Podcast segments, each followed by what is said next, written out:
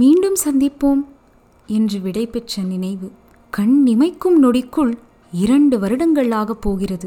நினைத்து பார்க்கிறேன், குவியம் சரியாக இல்லாமல் மங்களா ஏதோ ஒரு திரைப்படம் போல் கண்முன் ஓடுகிறது. அது ஒரு காலம், அழகிய நிலா காலமெல்லாம் ஒன்றுமில்லை. கனவிலும் கூட அதோடு உலாவர ஆசை இல்லை.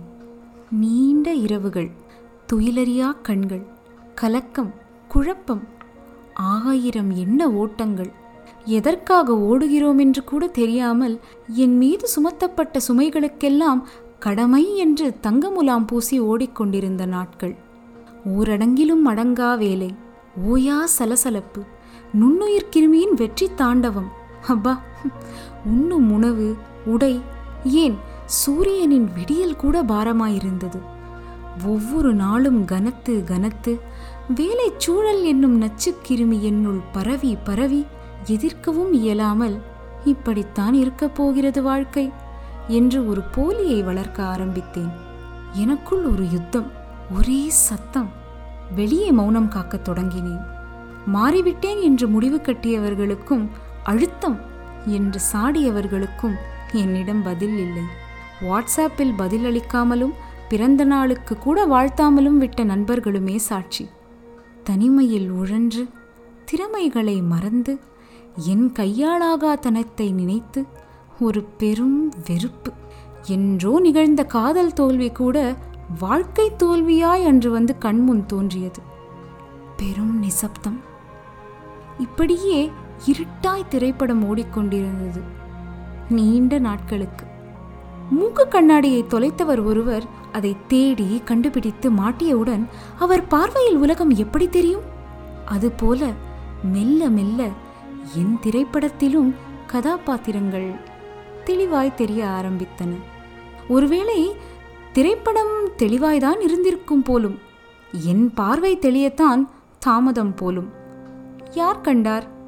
பிறகு போர் முடிந்துவிட்டதா? இல்லை இல்லை, இன்றும் அவ்வப்போது போர் நடக்கிறது. அந்த நிசப்தமும் அவ்வப்போது எட்டித்தான் பார்க்கிறது, கசப்பூட்டதான் செய்கிறது. என்ன செய்வது? நினைவுகளை அசை போட ஆரம்பித்தால் மட்டும் ஏனோ மனம் அதை ஜீரணித்து முடிப்பதே இல்லை. ஆனால் இது சற்று வித்தியாசமாய் உள்ளது. எங்கோ ஒரு சிறு ஒளிக்கீற்று. மன்னிக்க ஆரம்பித்திருக்கிறேன். நான் எடுத்த முடிவுகளை, எனக்கு கிடைக்காதவற்றை, என்னிடமிருந்து பறிக்கப்பட்டவற்றை, என்மேல் திணிக்கப்பட்டவற்றை, நான் என்கிற என்னை மன்னிக்க ஆரம்பித்து விட்டேன். இருண்ட வானம்தான் தெரிகிறது, ஆனால் அதில் கண்களுக்கு குவியலாய் நட்சத்திரங்களும் நிலவும் கூட தெரிகிறது.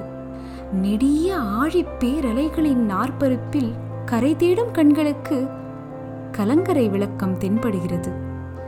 தளராமல் மாரத்தான் ஓடிக்கொண்டிருப்பவருக்கு அந்த ரிப்பன் தெரிகிறது. போய் சேரும் ஊரை விட இந்த பயணம் பிடித்தாகிவிட்டது மாற்றங்களை நோக்கி. மறந்தே விட்டேன், தனி ஒருத்தி மொத்த படையாய் நின்றது போய் இப்போது 2 படையாகவும் மாறிவிட்டது. துவண்டால் நிமிர்த்தும் தோளொன்றும் கிடைத்துவிட்டது.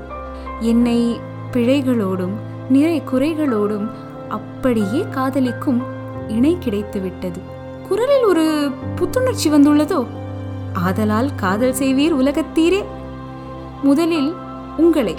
எப்படி? முதலில் உங்களை. நான் அறிவேன், இதெல்லாம் எனக்கு மட்டும் நடப்பதல்ல, கேட்டுக்கொண்டிருக்கும் உங்களுக்கும் நடந்திருக்கலாம். இருந்தும் நம்மை எல்லாம் இடைவிடாது இயக்கிக் கொண்டிருப்பது என்ன? நம்பிக்கை. ஒரு நாள் இல்லை ஒரு நாள் அனைத்தும் சரியாகிவிடும் என்ற நம்பிக்கை. காலம் மாறும் என்பதல்ல, காலம் மாற்றும். காலம் எதையுமே சரி செய்யாது, ஆனால் நம்மை பழக்கிவிடும். சரி என்ற நிலைக்கு அப்பாற்பட்ட விஷயங்கள் கூட பழகிவிடும். அட, இன்னுமா நம்பிக்கை இல்லை?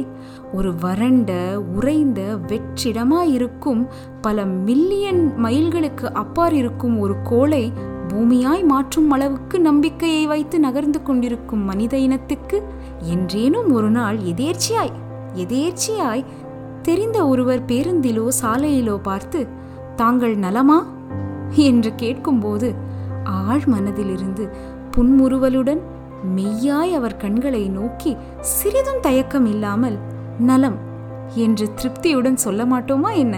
சொல்வோம் என்று நம்புவோம். ஒன்றாய் பயணிப்போம். கூட்டத்தில் மீண்டும் தொலைந்து போனாலும் போவேன், தெரியவில்லை, போனாலும் மீண்டும் உங்கள் செவிகளில் வந்து சேர்வேன். உடன் பயணிக்க மீண்டும் ஒரு முறை, மீண்டும் மறுமுறை.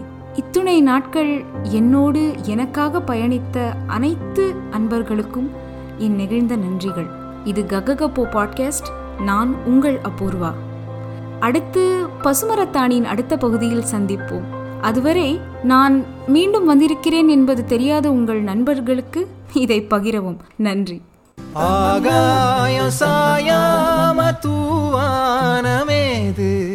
ஆராம ஆராம காயங்களேது.